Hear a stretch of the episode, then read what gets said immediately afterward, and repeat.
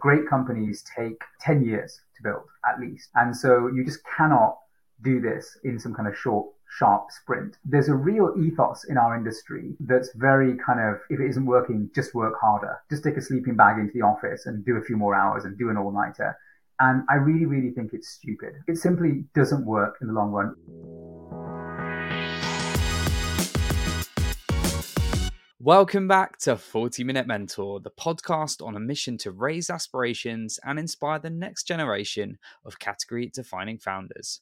From purpose led entrepreneurs to Olympic champions, you'll learn firsthand from today's successful leaders on what it takes to be brilliant, all in just 40 minutes. For our penultimate episode of this VC feature, we're joined by Suranga Chandratillake, OBE, former engineer and entrepreneur, and now general partner at Balderton Capital, one of Europe's leading early stage technology venture capital firms. Before joining the world of VC, Suranga found blinkx, an intelligent video search engine, which he took public and reached a peak market cap of $1 billion.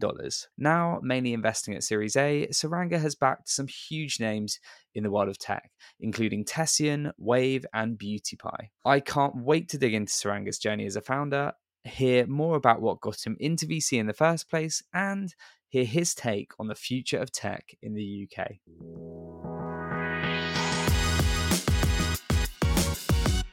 Suranga, welcome to 40 Minute Mentor. It is a real pleasure to have you on the podcast. Uh, you are an OG of the VC space here in Europe. I've been really looking forward to this conversation. So, how are things? Well, thank you for having me on here. Um, it's really great to be to be here, um, and that was an incredibly kind introduction. I'm not sure it was entirely true, but definitely very kind. Um, no, I'm, I'm doing great. Good. Well, the sun is shining. Uh, we're recording this at the end of London Tech Week. So, all the great and the good of the tech world and uh, politicians and, of course, investors have been uh, out and about across London. It seems like the perfect time to get you on the podcast to hear all about your career, the state of VC in tech, and give lots of actionable advice and mentorship for our listeners. So we're going to warm you up as we always do with some quick fire questions. So please finish the following sentences after me. My first ever investment was uh, in a company called Cloud9. The deal I am most proud of is being a founder and investing my own time and a little bit of capital in that business. Love that answer. I wish I could have invested in so many companies that it's impossible to recount them all in one sentence.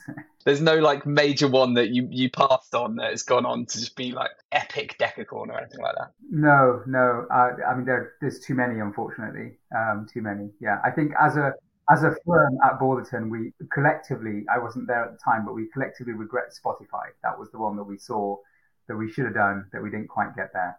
So that was a big mistake. The hardest part of being a VC is saying no to founders who you really like, but businesses that you can't back. Yeah, that's, that's a common one and, and makes total sense. I guess it's about making those decisions, and it? It's just a day to day part of the role. Final question The one thing I'd like to change about VC is that's easy. Make it more diverse. Couldn't agree more. And uh, that's definitely something, a topic we're going to talk about a bit later in the conversation. So thank you very much. Before we dive into your career, I think it's always nice to start at your childhood. And I'd love to learn a bit more, and I'm sure our listeners would too, about how your childhood shaped the person you are and the leader you are today. I was born in Sri Lanka, which is, which is where my very long name also comes from. But I actually moved to the UK relatively young. Uh, my dad uh, was an academic. He had grown up in an incredibly challenging sort of way. I mean, he, he, he grew up in a sort of two bedroom, two room hut in the middle of Sri Lanka, but was really smart and won scholarship after scholarship to sort of ed- get himself educated through school and then university. And he ended up doing a PhD in, up in Manchester in England. And it was after that that he came back to England to, to, to pursue a science research career. And that's what brought me here and uh, and then yeah, had a great childhood growing up in Manchester mainly. Um, spent a few years also in Fiji, where his career took him for a while. But then ultimately went to college to do computer science. And the other half of my upbringing, obviously, is my mum. Um, and my mum comes from a sort of self-made business family, also in Sri Lanka. Very very different backgrounds. My dad is a real academics academic. My mum's family, including my mum, are really entrepreneurial. She ended up being a teacher, but she was still she still was and still is a very entrepreneurial person. And I think that's definitely had a big part on kind of where I've ended up. On the one hand, I love the technology and the science of, of what we do in the tech industry.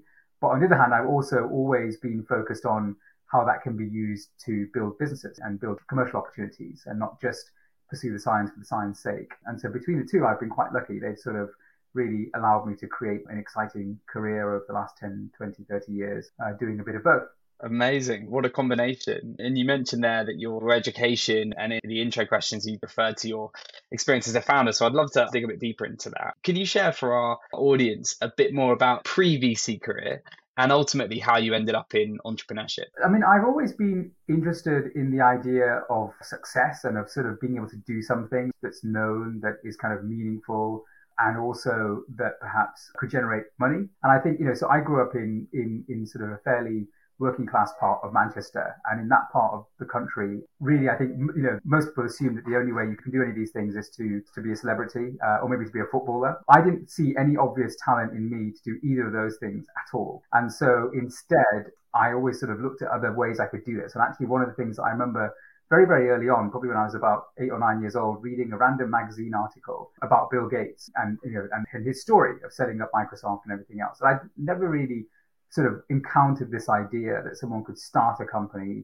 that they could build a really big company, and that it could be an interesting area. I think at that point, for me, businesses were generally quite boring. There were things like shops, which I didn't really have any interest in. And so that was what I think really sparked this idea that, that, you know, you could do this sort of thing and you could build this sort of thing. At about the same time, my dad brought a computer back home from his lab for some work that he had to do overnight at home. It was that era where you know, it was BBC Micro. It didn't have any games, so you couldn't really play anything on it. So the only way I could get fun out of it was to actually try programming, and that's what I did. And so the two kind of ended up marrying together. And so I've always had this sort of combination of the two ideas that technology was somehow this interesting route to interesting things. Dreamed a lot about starting a company as a child. Then when I was at college, me and a, a few of my good friends started a company. Didn't go anywhere, but it was was really fun thing to sort of do and think about and set up. So it's always been at the back of my head that it's something I wanted to do. Now I graduated into the dot com crash, unfortunately, so it was sort of not a great time to start a company. But the jobs that I ended up doing eventually as a software engineer took me to San Francisco, to Silicon Valley.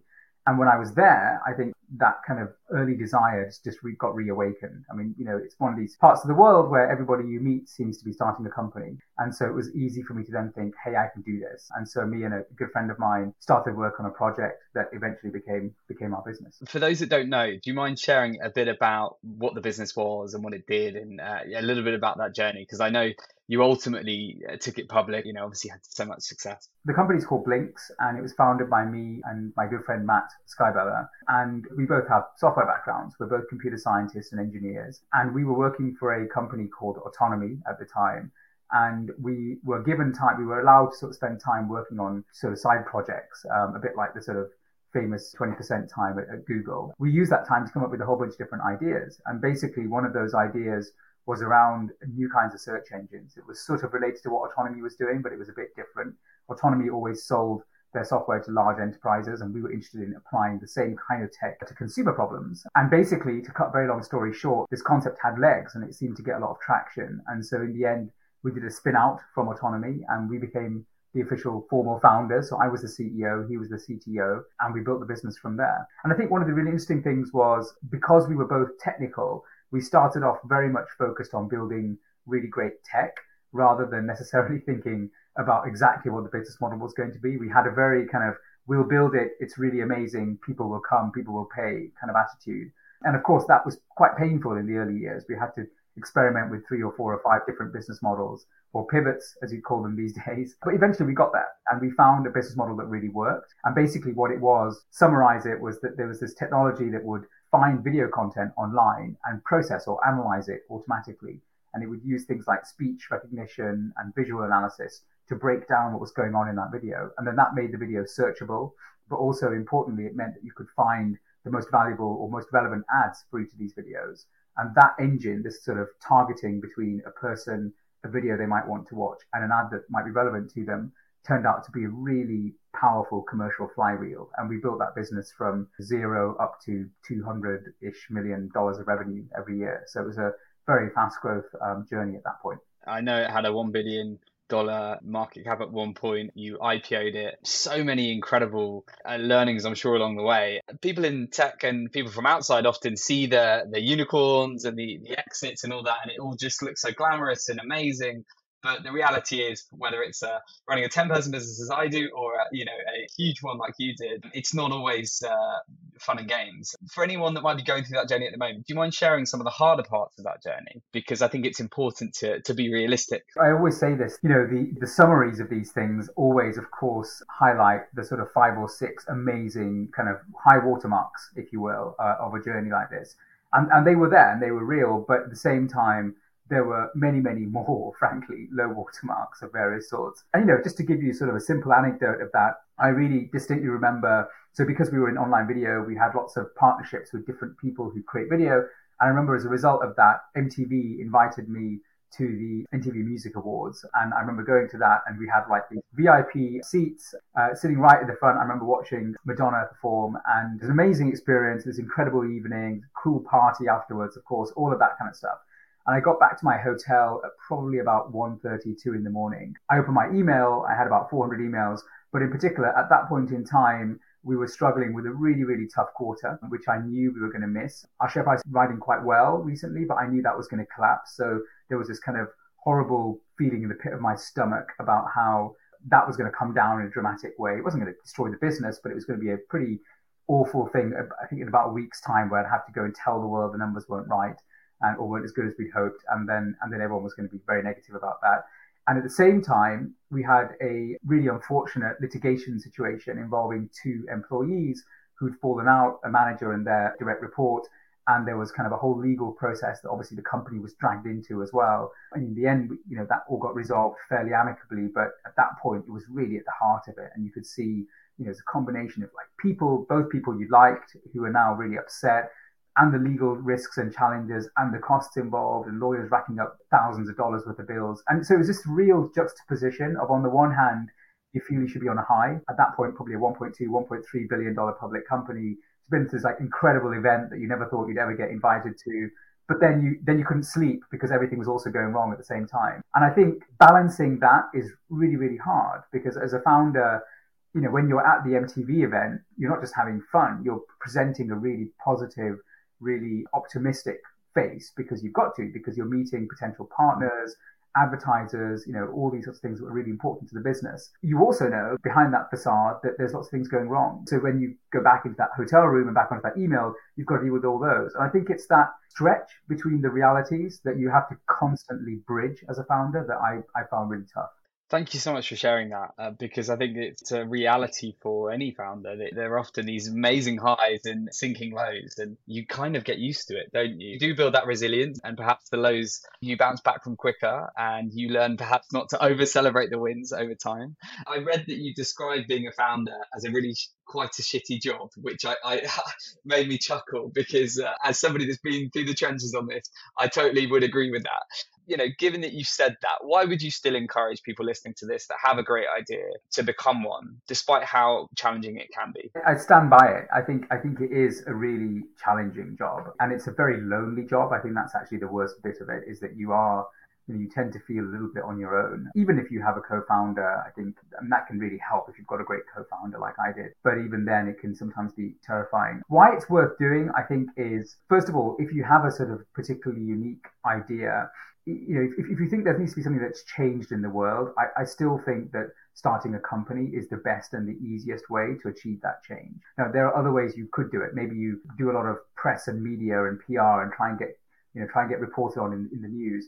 Maybe you become a politician. You know, maybe you go and lobby people of various sorts. I, you know, there, there are other things you can do. Maybe you, you know, maybe you use the courts as a way to sort of push your opinion or your position. All these things can work, but I, I honestly think that the way the world is set up, particularly if you live in you know Western Europe or the US, for example, sort of broadly capitalist societies, actually starting a company is the best and the easiest way of doing it. You know, we spend a lot of time removing friction from the process of building a company, and so you can do that. You can start that, and actually, if you're right, if your theory was correct and people resonate with it and people want to agree with it and go along with it, then it's very easy for them to be part of it by being a customer or a partner or whatever. And so I still really think if you've got this idea that you want to change something about the world and it's a big idea and you think it's something that other people haven't figured out and that you believe there's an opportunity to make it happen, forget about the personal accomplishment that might come from it. If you actually want to make that change, starting a company is often the best way of doing it. And so that's, I think, the primary reason, you know, anyone should start a company. The other sort of less glamorous sounding, but I think still really important reasons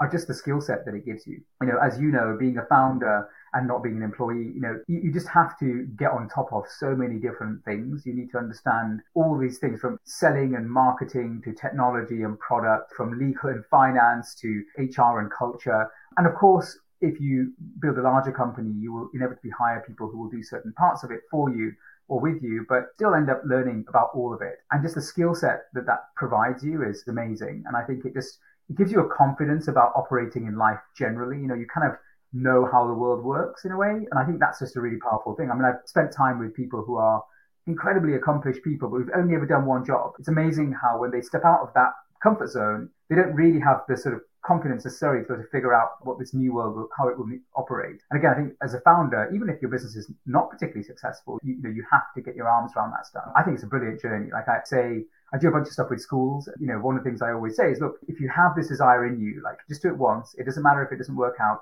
do it when you're young. You know, it doesn't matter if it doesn't work out. You, you, can always go and get a real job later. But just the, the journey has so much value in my mind as well. I couldn't agree more. And I always said that when I made the decision to set JBM up, I didn't have a lot to lose. I was 25. I'd only been really working for a couple of years. And I learned more in that first six months than I did in previous three years. And I'd probably, if it had failed miserably, I'd still really take a lot with me from that early days about understanding how to prioritize cash flow. My uncle was drilling it into me and just selling and creating propositions. There's so much to it, as you said. I think that's so true. Switching gears slightly, you obviously moved out of founder life into VC. So I'd love to learn a bit about why you felt that was the right move for you when you did and how you found that transition because i guess for some it may be quite hard to let go of being a founder or an operator. I'd, love to hear how you found it. Yeah i think everyone's different. You know i have many friends who will never stop being a founder or an operator and that's great. In my case i had done it for about a decade and honestly i was exhausted. I talked earlier about the sort of unique stresses of the job and i think i faced a bunch of them. It wasn't like i had a sort of sudden moment of burnout. I was lucky that way. That does happen to a lot of founders. But in my case it was more just a sort of general feeling of just being dragged down, having spent just so much time doing it. And what I always found in life, and I, I think this is sort of key, is that you know, if you want to do something for a long time and it's a sort of tough job of, or, or, tough pursuit of any sort, then it's really important to balance it with other things. For different people, that's different things, right? Some people have to do physical exercise. Some people have to spend time with their family. Some people uh, have other hobbies that are really important to them, whatever. But it doesn't really matter, but you have to do that balance. I've done a reasonable job of that. You know, part of what drove me to sort of get through the hard times was the feeling of kind of what was going to come next and what I would learn next and what part of the journey would happen next. And I got to the point with the business where I realized that that really ahead of me for the next five, six years was was pretty much the same thing I'd done for the last two or three years. In other words, we were a successful, highly profitable company, mid-sized tech company we were probably growing at 20, 30% every year. In a good year, 40%. In a bad year, 20%. And we were public and we were just going to keep growing, you know, and the, the, market cap would have kept on growing. I would have kept being paid more and more money, but really nothing was going to fundamentally change. It was a successful business, but it wasn't obvious there was a big step change. And so at that point, you know, I spent a bunch of time looking at could there be a step change? Was there some new product or some new idea that we could launch that could be our sort of second coming? And I couldn't see that creatively. I just didn't have that idea. And it was at that point that I thought, you know, without that motivation of the next big thing, I'm going to find it really hard to find the energy long term to keep going. And so told that to my board. difficult discussion as you'd expect, but ultimately they got on board with that. And, and, then I actually spent almost a year and a half figuring out who could take over. There were two fantastic candidates in the business. One of them ended up being the right one, and, and he took over, and he was a brilliant CEO then for the next five, six years, I think, and I just became chair on the board. So I did all of that first. That was, it was very much about me um, and the end of my time at blinkx, at least as CEO. And then what I did was I took a couple of years off, and that was an amazing period of time. I was very lucky. My wife was super busy, but we'd had our first child. He was a little toddler at the time. I, I'd not spent enough time with him in the first couple of years of his life because of my job. And then I got to spend two fantastic years being the stay-at-home parent and the stay-at-home person in the, in the marriage. Um, she was working for a startup, so she was working all the same insane hours I had been. And yeah, that was amazing. And it just gave me this brilliant break from it all. And it was at the end of that that thinking about what to do, and we talked about coming back to Europe. And a friend of a friend had connected me to Balderton and said, look, if you're going back to the European tech ecosystem, you should talk to some of the VCs there because you know they're really connected. That thing about being a VC is that you're inevitably you're the hub of the wheel. And they said you should go talk to those guys. They'll know what's going on. They'll be able to give you ideas of what you might be able to do back in Europe. And that led to me meeting my now partner Bernard Liautaud. It was supposed to be a 15, 20 minute coffee, turned into like a two hour conversation. Uh, where I think we found that we were very kindred in certain ways. I mean, he's also European, he's French. He also started a company in Europe and took it to the US and lived there for a decade took it public, and then came back and became a VC. And he just convinced me really in that conversation that this could be a, a really second job for me. How would you say that your founder experience has helped you as an investor?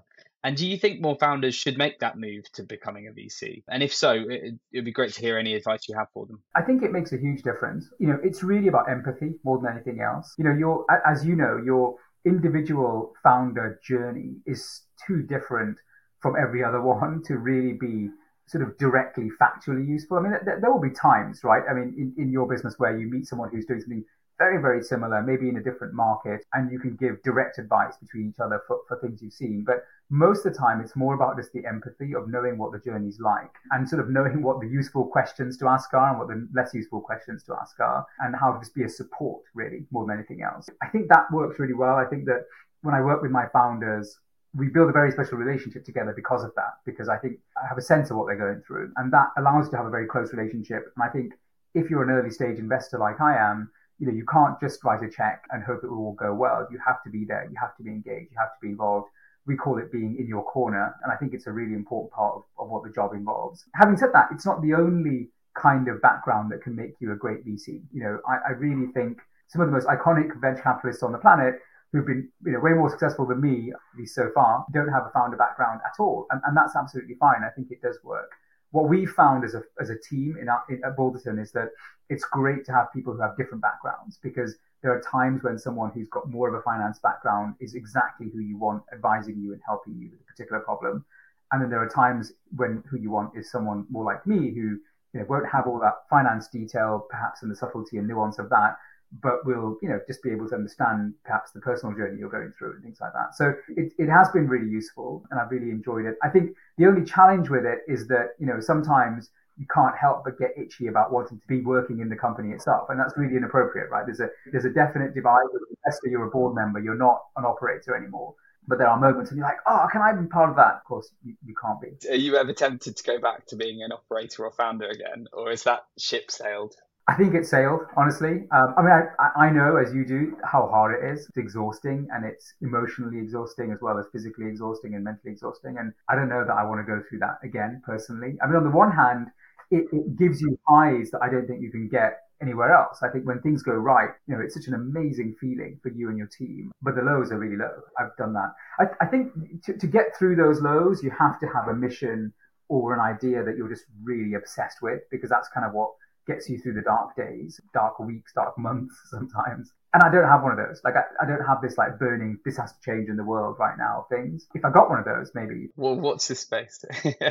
For anyone that doesn't know about Balderton, I'm sure most of our listeners do. It really is a preeminent VC, backs so many incredible companies. Uh, I'd love you to just share your take on Balderton's ethos and a bit about why you joined it and the businesses you tend to invest in. So, Balderton is a pan European full stage venture capital firm. So, what that means is that we invest in founders and companies across Europe, from Turkey through to Ireland and Iceland down to, to Greece. And we invest at every stage, really. So from seed to sort of series E or so. We've been doing it for about almost 25 years now. So long time. We've backed about almost 300 companies in that time, some of which have of spectacularly failed, but some of which have really succeeded. And so we've, you know, we've backed dozens that have ended up becoming unicorns. We have, you know, backed many IPOs. Right now, if you think about companies that are sort of fairly well known that we've backed just from a consumer point of view, businesses like Revolut, Voi, the scooter company, and so on, but also really, really large enterprise software and technology companies as well. So companies like Contentful and Go Cardless,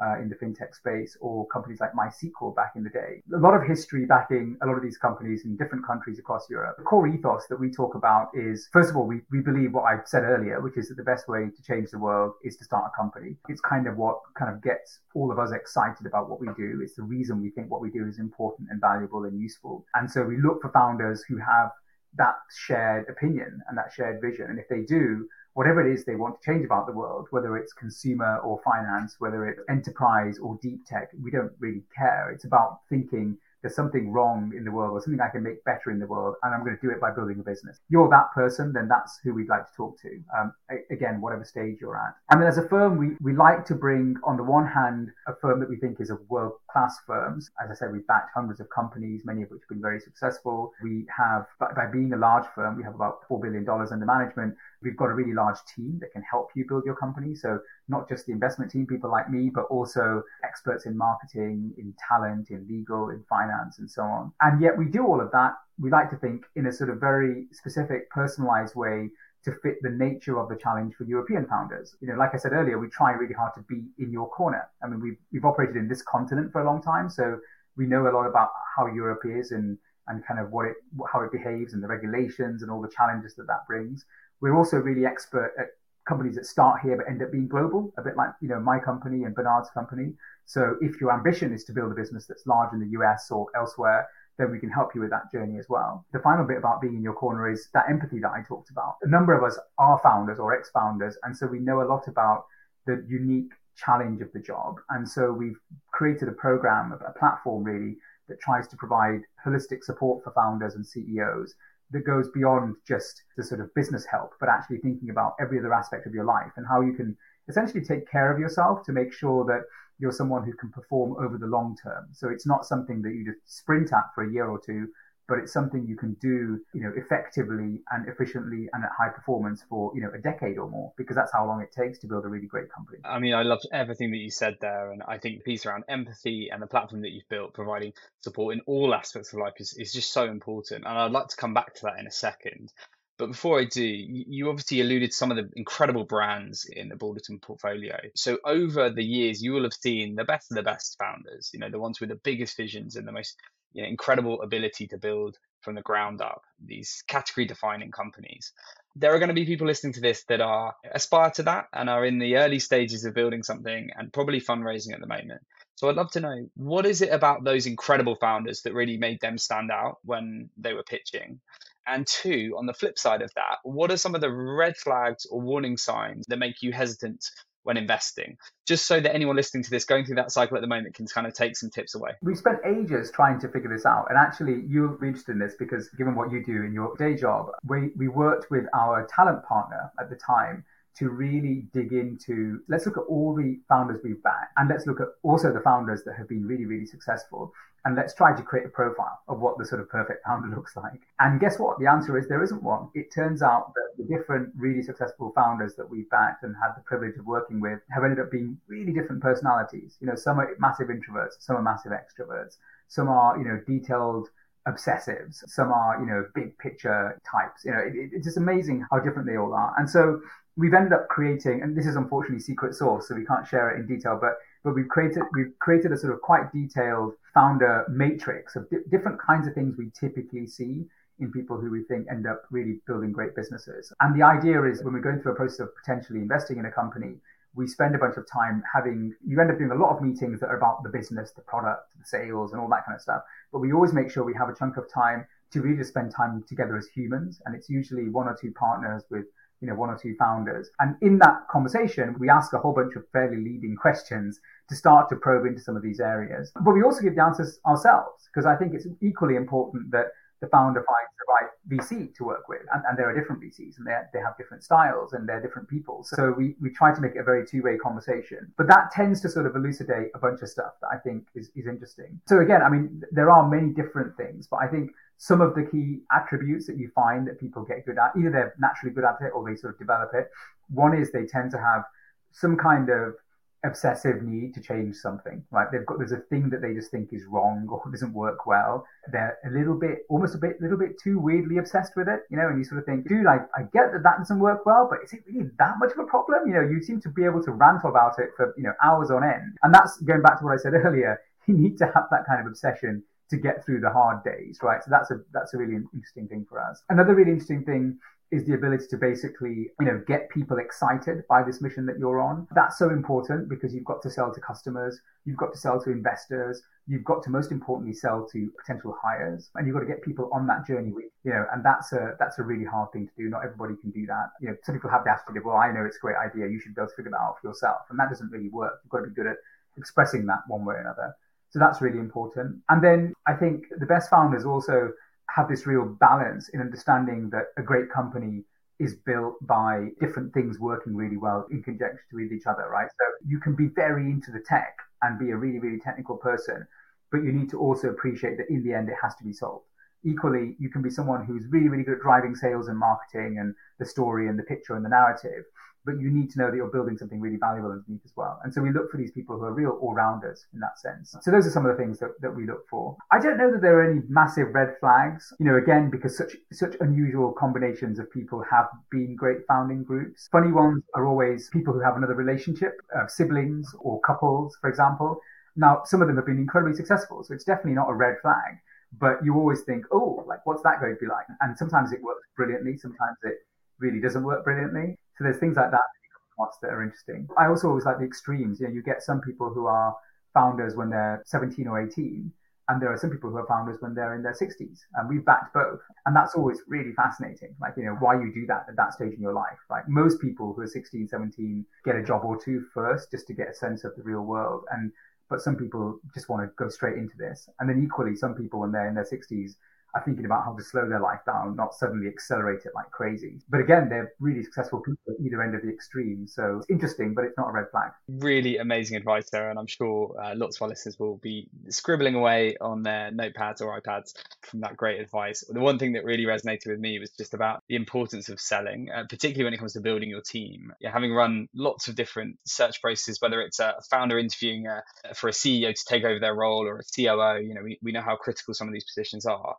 And there's nothing more galling than them not taking that extra time to really sell and really make it a two way process. You really see the the great founders that are able just to really bring people on that journey. I want to come back to the, the point we talked about. You, have mentioned, you know, how exhausted you were at the end of your founder journey. I've mentioned the burnout that I've suffered from, and uh, so many people listening to this will, will be able to resonate with that. You recently shared in a LinkedIn post that after stepping down as CEO back in the day, you changed your diet and exercise regime that resulted in you losing a third of your body weight, which is, is incredible and had all the positive benefits from that. I know firsthand that you can easily just get in this vicious cycle of working and stressing and, and not eating right and not getting out to the gym or whatever it is. And pictures of me when my daughter arrived seven years ago will prove that very well. What is your advice for busy founders about how they can work smarter, not harder? And why should they really take heed of this advice around prioritizing health and well-being, and, and particularly from your own experience? Um, I mean, look, I think it's a really important thing. It's important because being a successful founder is a long journey. Great companies take 10 years to build at least. And so you just cannot do this in some kind of short sharp sprint. There's a real ethos in our industry that's very kind of, if it isn't working, just work harder. Just take a sleeping bag into the office and do a few more hours and do an all nighter. And I really, really think it's stupid. It simply doesn't work in the long run. Of course, there may be specific days where you have to really, really pull out all the stops because of the nature of the day or the logistics or whatever, that's fine. But the idea that you just keep doing that more and more is is incredibly naive and immature. And actually, for me, the, the, the best proof of that is to look at other pursuits in the world or other fields where performance matters. If you go and talk to anyone who is a an elite athlete, anyone who's a professional footballer or an Olympic sprinter or you know, a Wimbledon playing tennis player or golfer or whatever. They do not do this. They don't, you know, people like that don't run, you know, don't, they don't, you know, sprinters don't sprint every day. They have a whole regime. They have a whole team around them to make sure that on the day that it really, really matters, they sprint that 100 meters as fast as is humanly possible. But around that, there's a lot of rest. There's a lot of sleep. There's a lot of diet. There's a lot of exercise. There's a lot of spending time with your family. There's all kinds of different things, mental health check-ins, and there's everything around it to holistically make sure you're in the right place physically and mentally and emotionally at the, at the right moment in time. And I think being a founder is very, very similar, honestly. You, you, know, there are moments when you have to perform, but to be able to do that really, really well, you, you have to have the balance elsewhere in your life. Like I say, I, I, I sort of think it's sad that our industry's taken this long to figure this out, but we're certainly pushing it. We've just launched a thing that we call the founder wellbeing platform, and it's all about looking at yourself holistically in order to ensure that you can perform over a longer period of time, because that's how you'll win in the end. And the research behind this is like there's millions, there's loads of it, right? You know, your creativity, your decision making prowess, your speed of, of execution, all of these things suffer massively if you haven't slept properly or if you're feeling bloated or if you're not happy, you know, about some other aspect of your life. The, the hard bit, I think, is knowing what it is that's right for you. So, you know, I'm not, you know, like a gym person for various reasons, but there are other things I do that I really enjoy physically. You know, for me to start off with, it was about walking. Um, I lived in San Francisco at the time. As I mentioned, I had my young son and I thought, you know what? All this time I've always taken cabs, you know, Ubers and planes to get everywhere because I had no time. I'm going to enjoy just having the luxury of spending half an hour walking to the shops because I don't, you know, have to get there that quickly. And I found that that sort of thing made a huge difference to my health. I also enjoy cooking, uh, but I'd never had time to do that for like 10 years when I was a founder. And so I came, got back to that. In doing that, I sort of learned more about the food I was cooking and realized that some of the things I was eating I probably shouldn't have eaten, or certainly not in the volume that I was eating. So, you know, that changed everything about that. For everyone, it's a different thing. You know, for some people, it's about, it is about being a triathlete in your spare time or whatever. And that wouldn't be me, but it is for some people. So I think, unfortunately, the, the actual fixes, as it were, are very, very individual and very personal, which is why we've built this platform. The platform that we've built has coaching as well as provision for diet and exercise and sleep and everything else. And I think it's important, therefore, to step one is accept that you you believe this that you need to have balance in your life to be a performer um, overall because i think some people it takes a while to, for that penny to drop. Once you've accepted that then you know invest in the time to figure out what the balance is that you need in order to get into the right place to be long term to make this sustainable right? That's the key word. Like how can you be in a what, what do you need to change about your life to have a lifestyle where the job you're doing can be sustained not just for a few months but for a long time you know, and it's okay within that to have some slightly unsustainable peaks every now and again. You know, you know that period X is a busy time in your business, so you're going to be a bit frazzled at that moment. It can't be like that for a year, you know, or years on end. Then you've got to, of course, implement all of that. And, and again, for each person, it's going to be a slightly different journey, but I think it's a really important thing. If you're in this for the long run, which certainly we back companies where we believe the founder will take the company all the way. We, we, you know, we never back a company if we think we have to hire in a CEO or something. And so if you if you're that kind of person, you're going to have to have some balance. Otherwise, you're going to run out of steam at some point. Great initiative, and I think a really uh, timely reminder that anyone going through this journey, you have to look after number one. You've got to prioritize your health and well-being. And, and also you set the right example for the team that are working for you as well. We can you know a lot of this comes from the top and it's important. We have a duty of care for our teams as well to, to look after their health and well-being too. Uh, thank you so much for sharing that Suranga. sadly getting towards the end but but one topic i really wanted to come back to is an area that i know we're both passionate about which is is bringing greater diversity both into tech but also the venture ecosystem. It's a topic that's come up time and time again on the podcast. As a big advocate, what is your take on the progress that has been made in recent times? And what more can we do holistically, but also companies and VCs out there to kind of move that agenda forward? We've made progress, but we haven't made anywhere near enough progress, is my sort of review of the current situation. I was a sort of founding advisory board member of Diversity VC, which is a sort of non-profit that was set up to try and address this issue by another GP, actually, another partner at a venture firm called Check Warner, um, who's at Ada Ventures. And when Check and her team set up Diversity VC, the first problem at that point was that people didn't weren't really aware of the problem, or some didn't even think it was a problem. And so, what really has been solved over the last few years is fixing that bit. So basically, bringing awareness to the problem and collecting of data, sharing of that data, and to some extent, frankly, shaming the industry into realizing it's got a really, really big problem. For me, the reason why it's a, an issue is is the downstream effect the industry has, right? I mean, VC is quite a small industry. It's you know arguably still a bit of a cottage industry, and in, t- in, terms of financial services generally, it's quite small compared to other things that go on. So you may think it doesn't really matter that much, but the problem is that the decisions that VCs make, you know, decide where money goes and which companies get a chance at building something big and which don't. And then that means that the downstream effects of diversity have a big problem because if people back people who look like them or who are similar to them or who they feel comfortable with, then all of these big tech companies get built by very, very similar people with a very similar outlook. And they're not bad people, but they just have one outlook and, and not, not all the many outlooks we ought to have. So I think it's a really important thing. I think the awareness problem has really come a long way. I think that the challenge now is to see that change in the organizations. And if you look at the data, what you see, broadly speaking, is that at the very roots levels, it is changing quite rapidly, particularly in terms of, of gender. So if you look at sort of young VCs across Europe, for example, many, many more of them are now women. In many firms like ours, for example, it's over 50%. So that's great.